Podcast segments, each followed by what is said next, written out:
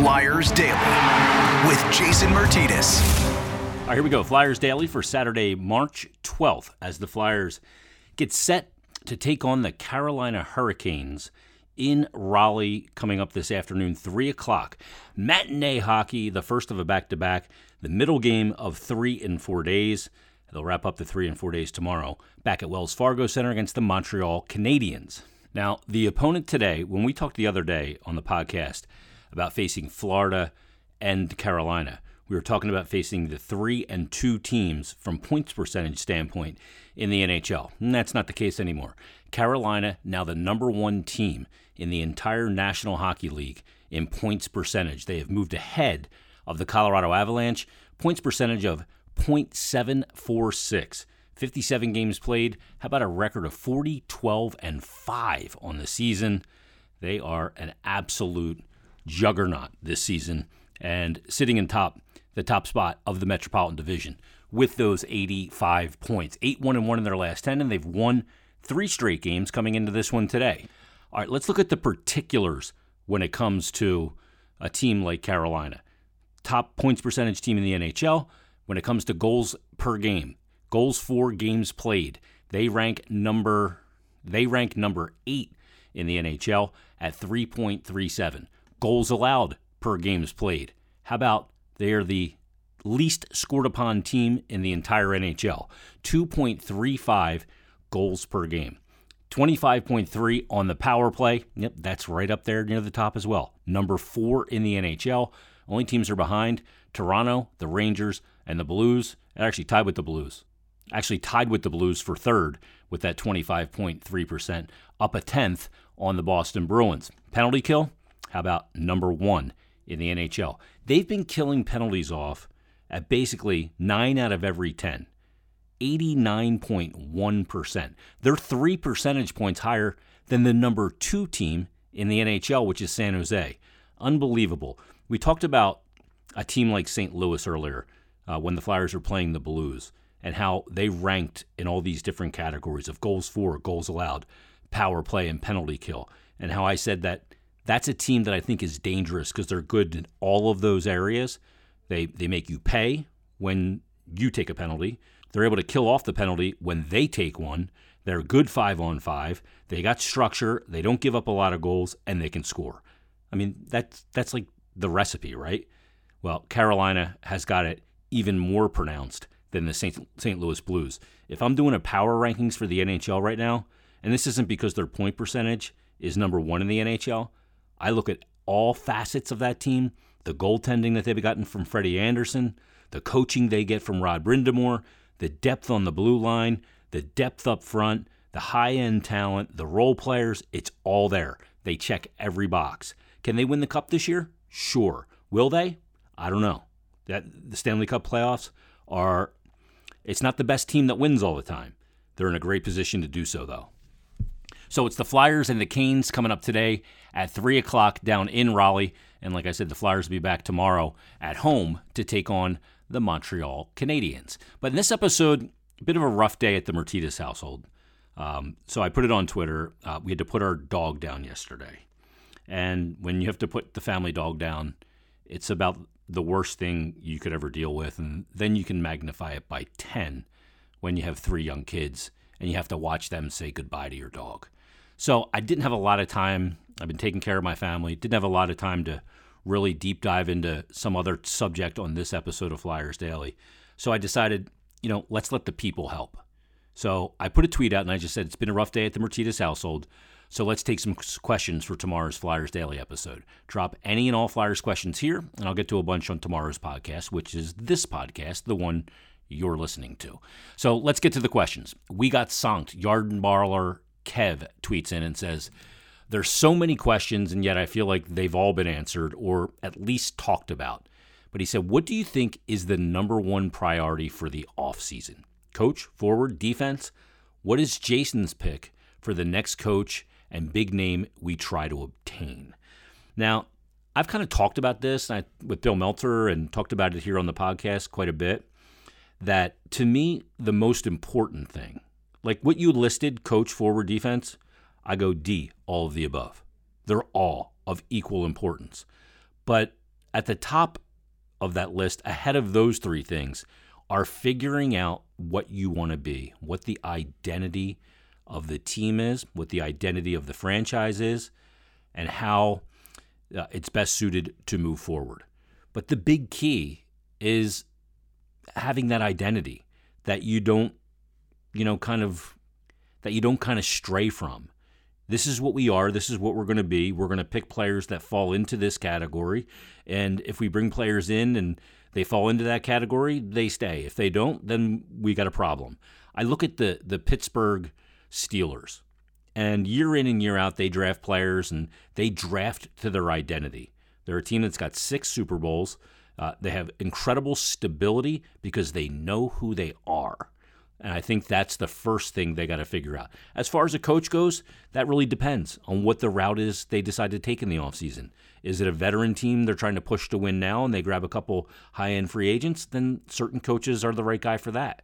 If it's a young team and developmental situation, then there's other coaches. You know, the same coach doesn't apply for both of those positions. So, how that plays out remains to be seen. But obviously, at forward, they need high end talent. Uh, the defense, they need help there as well. So, all of those things you mentioned are on the list. But the most important thing on my list is figuring out the identity and DNA of the franchise. Shane Rowan tweets in, he says, uh, Jason, sorry for your loss uh, to you and your family. Thank you very much. He says, I've been seeing lots of people think the Risto signing means Sanheim is getting traded this offseason. He said, I see it the other way, that he's for sure staying now. What do you think? Well, Darren Dreger put that out there that in light of the Ristolainen signing, teams may be interested in a player like Travis Sanheim, who's playing well this year and is, has one year left on his deal. Those players that have one year left that take them up to unrestricted free agency are always really intriguing at the deadline because a team gets this postseason with him, the remainder of this season and a postseason, and then they get all of next season. And if things work out and things go well and the player likes the team, the team likes the player, they extend them. So it's a it's a unique circumstance where you get two kicks at the can with the one player. But I tend to agree with you. That doesn't seem to make sense to me. The area that I have a problem with is you found two players that have chemistry and work well together. Now, Sanheim and Ristolainen, uh, they're not a top pairing, but those two players have found a way to really gain some chemistry. And I don't know that you want to mess with that. So I, I don't think Sanheim being traded is something they're looking to do. Do you listen? Absolutely. You listen to anything, and if a team's willing to overpay and you get tremendous value, then I have no problem. But I don't think it's something that they're looking to do based on the fact that those two have really developed a, a good chemistry together and play well together. T. Houston tweets in, he says, Sorry for the dog. Uh, thank you very much. And he says, Honest question. The Flyers basically have little to no cap room next year, even before trying to re sign or replace G. Is there any GM in the league that could turn this ship around? Seems like they are hoping to luck out on trades just to scratch at the playoffs. Well, their cap situation next year is going to be far different.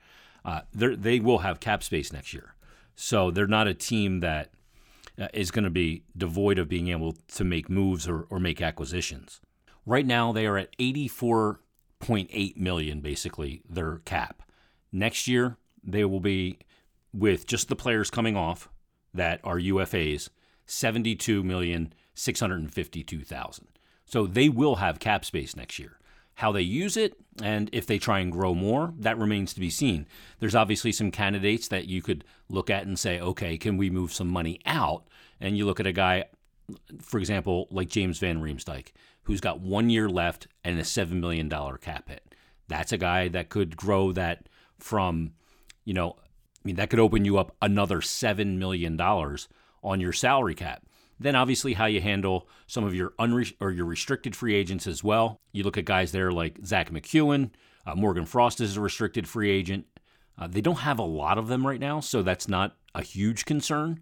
And then obviously the big names that are coming off the books are Claude Giroux. Here's all the unrestricted free agents. Claude Giroux, he makes 8.275. Uh, Derick Brassard, who's making 825,000. Uh, Gerry Mayhew, who's making 800. He's an unrestricted free agent. And then Justin Braun is a UFA. Keith Yandle's a UFA. Kevin Connauton's a UFA. And Nick Seeler are all UFAs Couple that with Martin Jones. Now, some of those players will obviously be traded at the deadline. Uh, Nate Thompson, also an unrestricted free agent this offseason.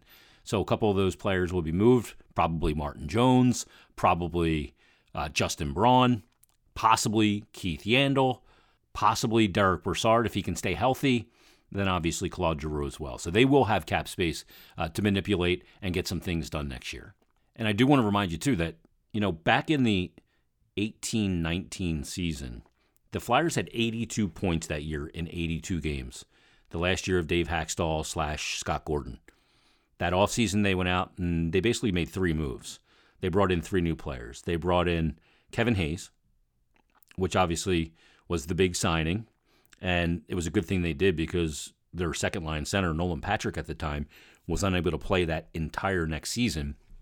But Kevin Hayes came in, Matt Niskanen came in at 33 years of age, and the other player was Tyler Pitlick.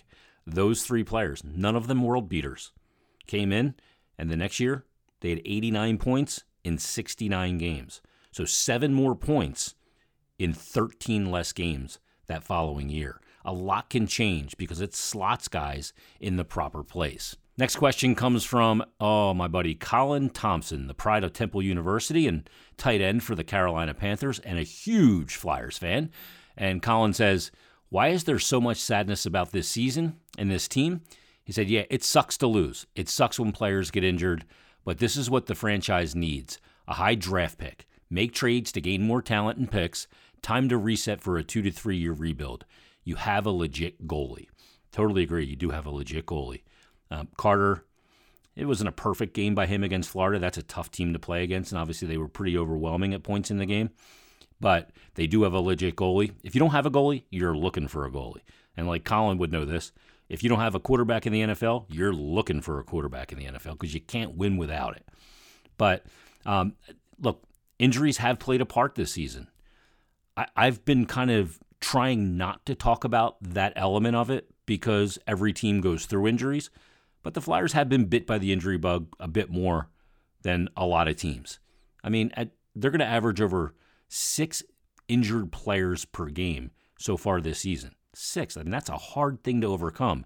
When you lose your top line center, your Selke Award winner, Sean Couturier, you lose your top pairing right side defenseman in Ryan Ellis. You lost Hayes in the beginning of the year. You lost Farabee. I mean, we know who the injuries are. It's very difficult to overcome that. Maverick tweets in and says, Sorry for your loss, Jason. Thank you. Um, any word on when or if Ellis is getting surgery or a treatment plan? Thanks. Um, I think that I think it looks like he's getting surgery. I think that's what Chuck Fletcher said.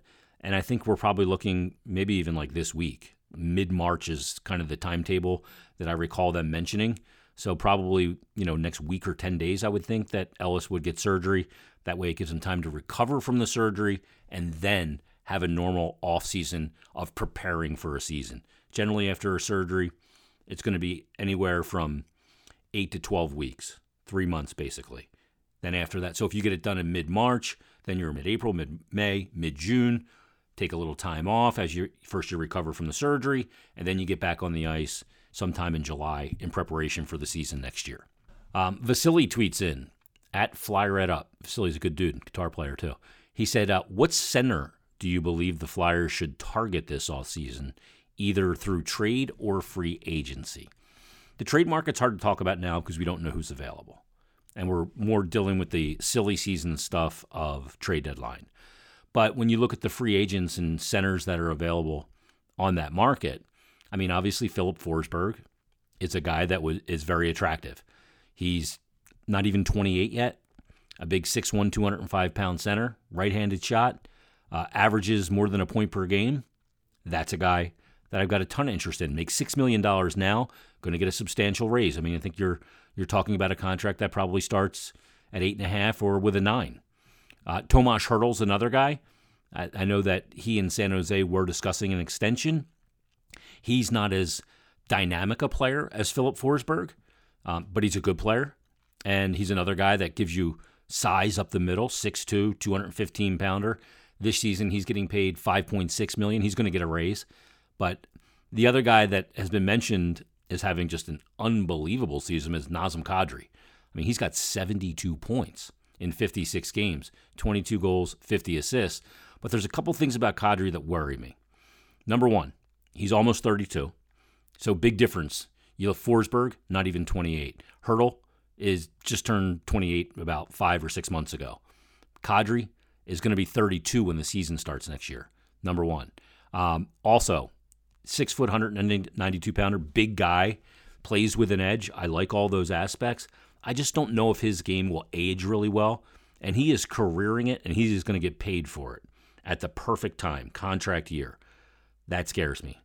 That's one that I have a lot of pause when I think about a guy like Nazem Kadri.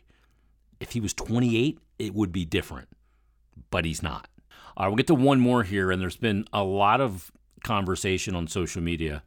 Timmy B tweeted in and said, not much of a question, but moving Provy would be a huge step back, in my opinion. And I got a bunch of questions regarding Provorov because his name has been out there in a lot of speculation and, and a lot of rumors in the last day or so.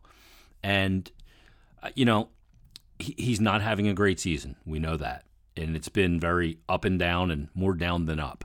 And he has been affected by not having a, a steady partner or a legit top pairing right side partner. Uh, but that being said, there's a lot being said out there right now. And I just want to caution people that at this time of year, when everybody in the NHL, general managers, cap guys, agents, coaches, organizations, players, everybody's jockeying for some kind of position. There's a lot of stuff, a lot of news, and a lot of stuff that gets leaked out there. And I just caution people because you, when you hear information or things leaked out there, you have to always go, okay, what's the upside to this information getting out there? And what is the purpose of it? it every piece of information that gets out has an agenda. What is the agenda? Is the agenda to, to damage a player like Ivan Provorov? Damage his value? Is the agenda to divert from Ivan Provorov, uh, well, to Ivan Provorov from Travis Sanheim? You know, there was another report that was put out there that, you know, the market is really soured on Claude Giroux because he really wants to stay with the Flyers and people aren't sure if he'd be committed to a long playoff run somewhere else away from his family. I call total BS on that. I mean, that just sounds to me like GM's putting that out there to try and limit the amount of teams interested and lower the price. I don't buy that for a minute. All of the information you hear at silly season, which is right now, and will be up until the 21st at the trade deadline, all has an agenda. Consider that when you read the information. Is there truth to any of the stuff? Possibly. I don't know. But you, you got to be careful, especially at this time of year when teams are jockeying for position, jockeying for leverage in trade talks, and agents are jockeying not only for their player to go to a certain place, but also what they're going to get paid if they're on an expiring deal. So a lot to consider there. There's a lot of information out there. I don't know who sources or who has source information and who doesn't. And who's glomming onto other reports, I have no idea. But just remember that that anything that gets out right now is it's got an agenda. And you got to kind of wade through that to figure out what's real and what's not, what's agenda driven and what's real. All right, everybody, enjoy the game today. Flyers Canes, we'll break it down tomorrow. We'll also preview Flyers Canadiens, and we'll do that on tomorrow's brand new episode of Flyers Daily. Have a great Saturday, everybody.